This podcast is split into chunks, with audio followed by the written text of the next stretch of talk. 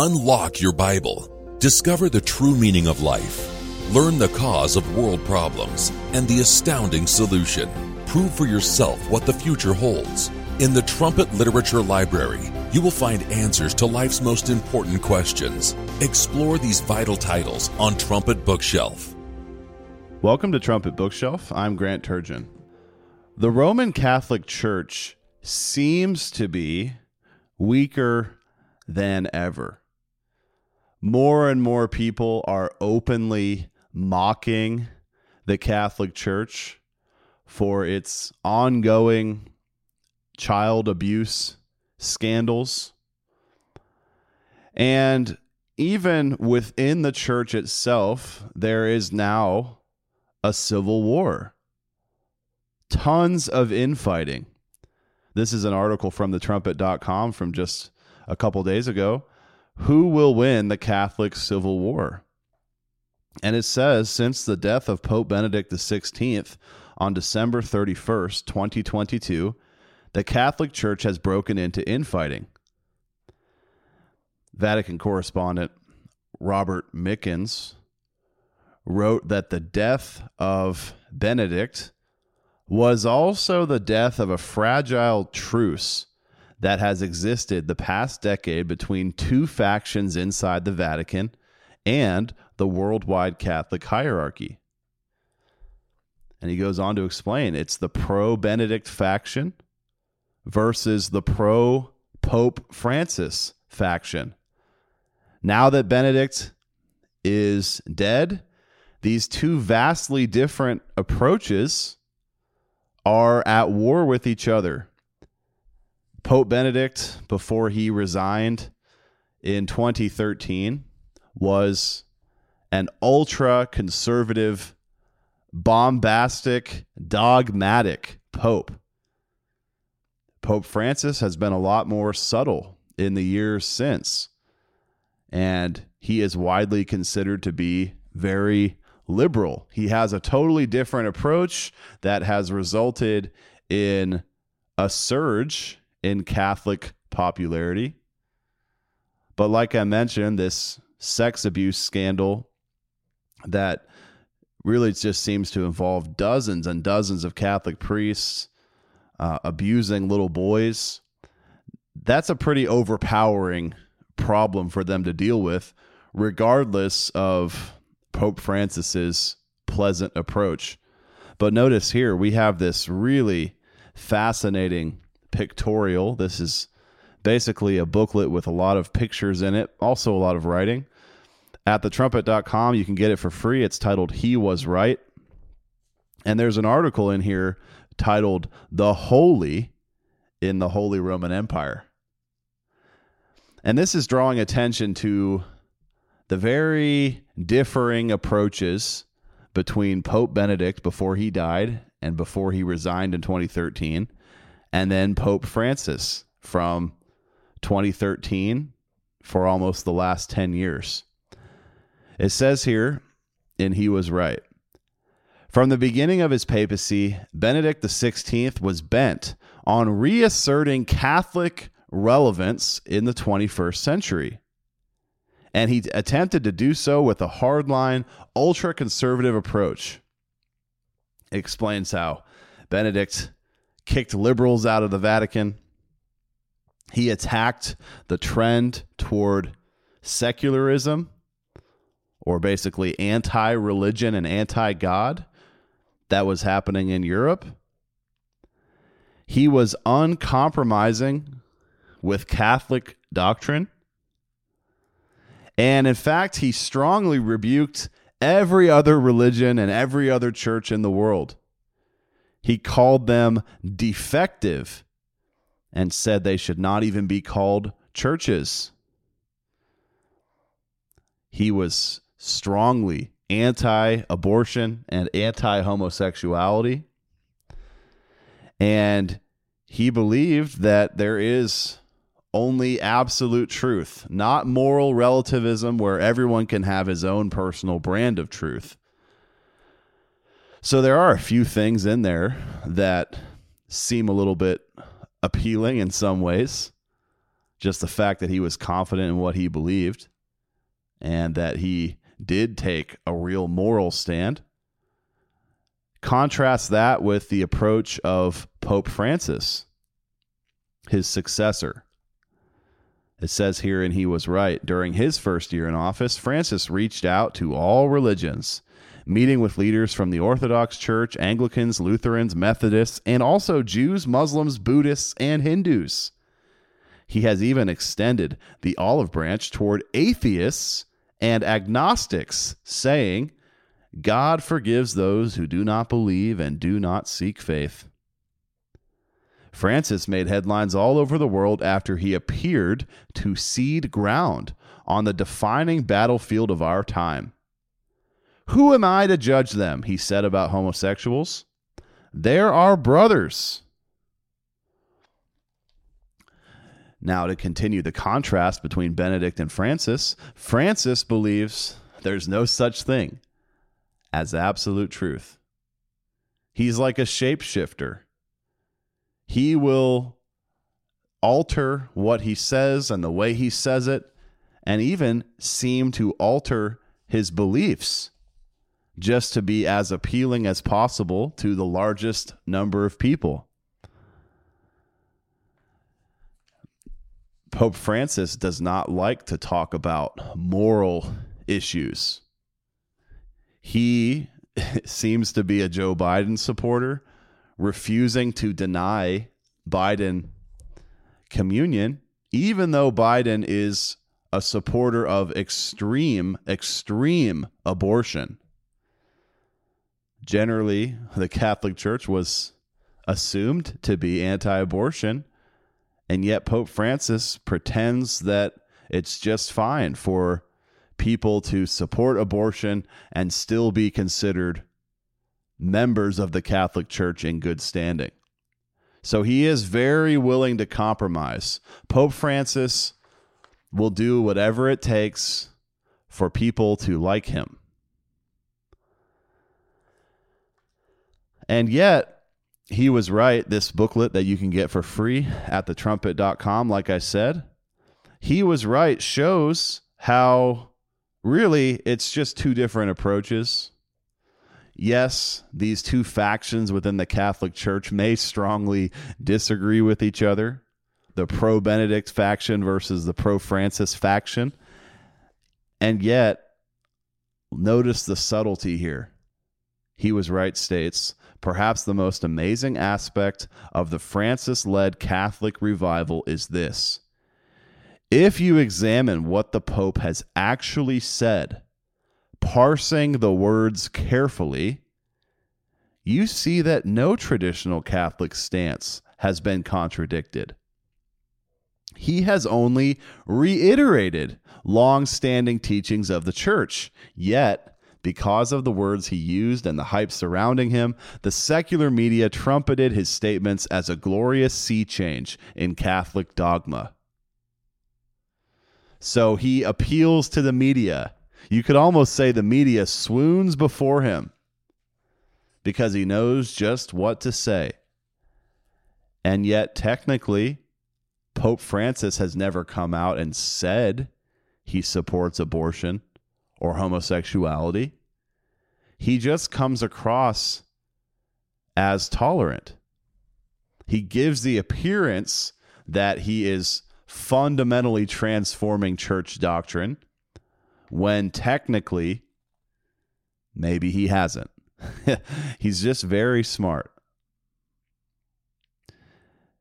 And he was right here again. It says, the final iteration of the Roman Catholic Church that is described in Bible prophecy, and which Herbert W. Armstrong wrote so prolifically about, may well have some secularist underpinnings. So, again, Europe is becoming more and more anti God, more and more detached from religion. And so now it is very advantageous for the Catholic Church to become more vague with what they teach and even give a way for evolution to somehow mesh with Catholic beliefs. It says here, and, and he was right, the Vatican is willing to inject enough secularism and rationalism into its doctrine to appease modern people. It seems to be trying a blend of secularism and mystery, just enough of each to create a force modern people are willing to yield to. And that is what the Catholic Church has always done.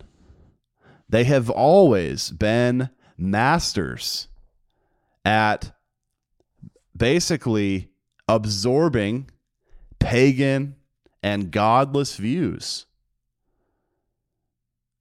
They don't really have any set set of standards because they want everyone to join them and give them more money and power.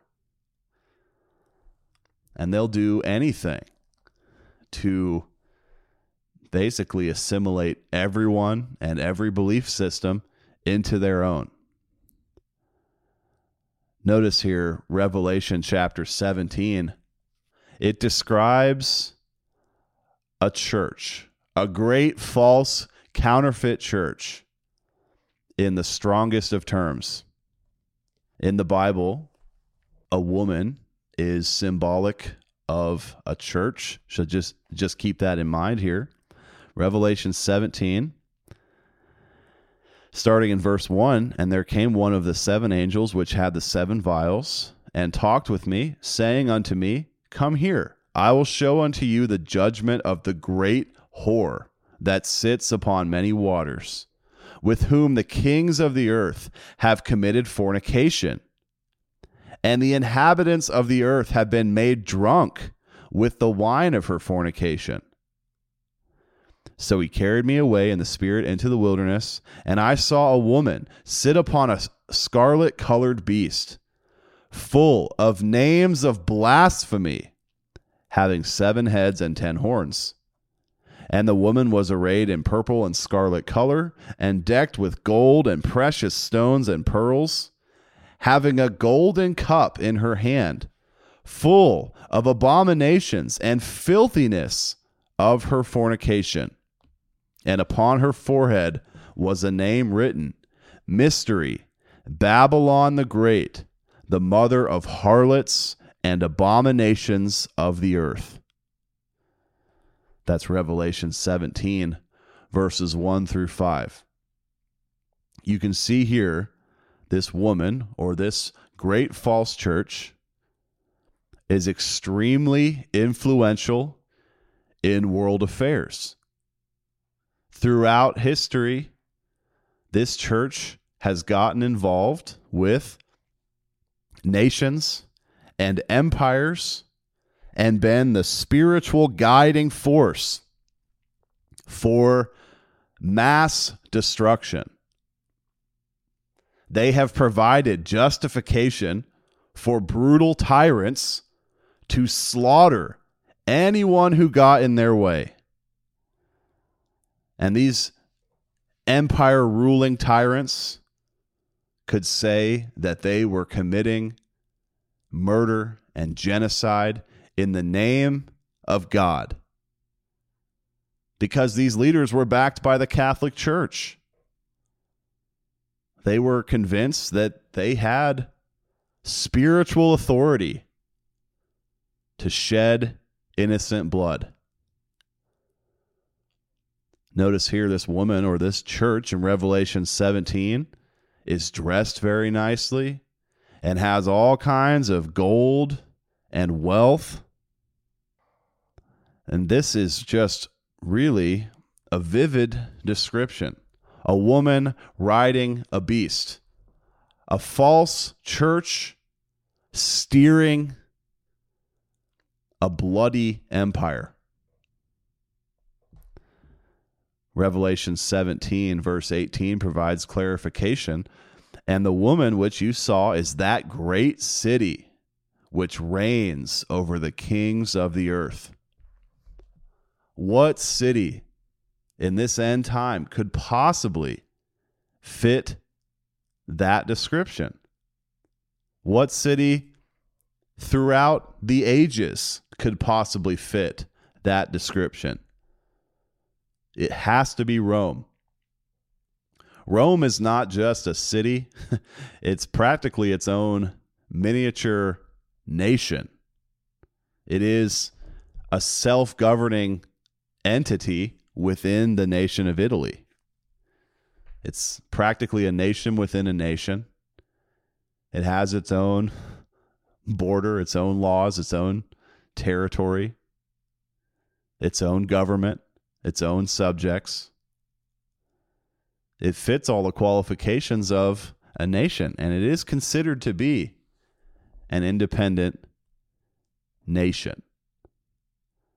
And yet, it reigns over the kings of the earth. It's not just sticking to teaching what the Bible supposedly says, it is involved in power grabbing and controlling world leaders. It is a church, it is a woman riding the beast. This beast, this holy Roman Empire, has already ravaged the world six times in history. The seventh and final resurrection of this Holy Roman Empire is almost here. And it will have 10 kings. 10 kings united in Europe, led by Germany, but empowered by the spiritual force of the great false church. This church really has changed world events. It has made an impact on the world. There's an example of this in the booklet, He Was Right. Again, available to you for free at thetrumpet.com. And it's talking about Pope John Paul II when he visited his home nation of Poland in 1983. And at the time, Poland was part of the Soviet Union. It was a communist nation. It was very loyal to the leadership of the Soviet Union. And yet, Pope John Paul II marched in there and lectured the communist leadership of Poland as the entire nation watched live on TV. No fear. And he single handedly caused the collapse of the Iron Curtain. People began to realize they didn't have to live under the oppression of communism. They could return to Catholicism. And so, sure enough, nation by nation within the Soviet Union fell away from communism. It says here, and he was right Poland and many other former Eastern Bloc nations Romania, Bulgaria, Czech Republic, Estonia, Hungary, Latvia, Lithuania, Slovakia, and Croatia have officially joined the European Union. So the Catholic Church has been heavily involved in uniting Western and Eastern Europe exactly like Daniel t- 2 talks about, where there are going to be 10 kings in this seventh and final resurrection. And there's going to be two legs of the empire. There's going to be probably five in the west and five in the east. Obviously, the European Union today is almost 30 nations. And so that body will have to be pared down to just 10 core leaders led by Germany, empowered by the Catholic Church. The Bible talks all about this. And so, regardless of the infighting within the Catholic Church right now and how weak the church might seem, it is prophesied to straddle the Holy Roman Empire beast one more time. And so this this article, Who Will Win the Catholic Civil War, which is up at thetrumpet.com, talks about how we should watch for the Catholic Church to become stronger and for the church to move forward as a result of this civil war between those who support Pope Benedict and those who support Pope Francis. It says here in this article both Pope Francis and Benedict have moved Bible prophecy forward in their own ways. Benedict opened the door for conservatives from the Church of England to return to Rome. He strongly encouraged Europe to return to its Christian roots and began to rally it against Islam. Daniel 11 talks about a clash between the king of the north and the king of the south. And Pope Benedict really did stir up a lot of hostility against the Muslim invaders of Europe. And so the king of the north, German led Europe, will attack and overwhelm the king of the south, radical Islam led by Iran. Pope Benedict had a part to play in Daniel 11 being fulfilled very soon. And then it says here in this Civil War article at thetrumpet.com Pope Francis has worked hard to turn the world against the U.S., often describing American capitalism as the root cause of the world's evil. He's also helped to cement Europe's relationship with Latin America. And so the Bible foretells American captivity at the hands of the Holy Roman Empire, national defeat to this empire empowered by the Catholic Church. And it talks about even the Catholic Church infiltrating Latin America and getting into America's backyard that way. And really, you should get yourself a free copy of He Was Right at thetrumpet.com. It does go into detail about these specific Bible prophecies and how the Roman Catholic Church will be very involved in the world events that are about to really shake all of us very soon. So just watch for this to happen. During this Catholic Civil War, watch for the church to defy the odds and come together and get stronger, just like your Bible foretells. Thanks so much for listening today. I'm Grant Turgeon. This has been Trumpet Bookshelf. You've been listening to Trumpet Bookshelf. Please email your thoughts to comments at kpcg.fm. Listen for new episodes every Friday at 10 a.m. Central Time.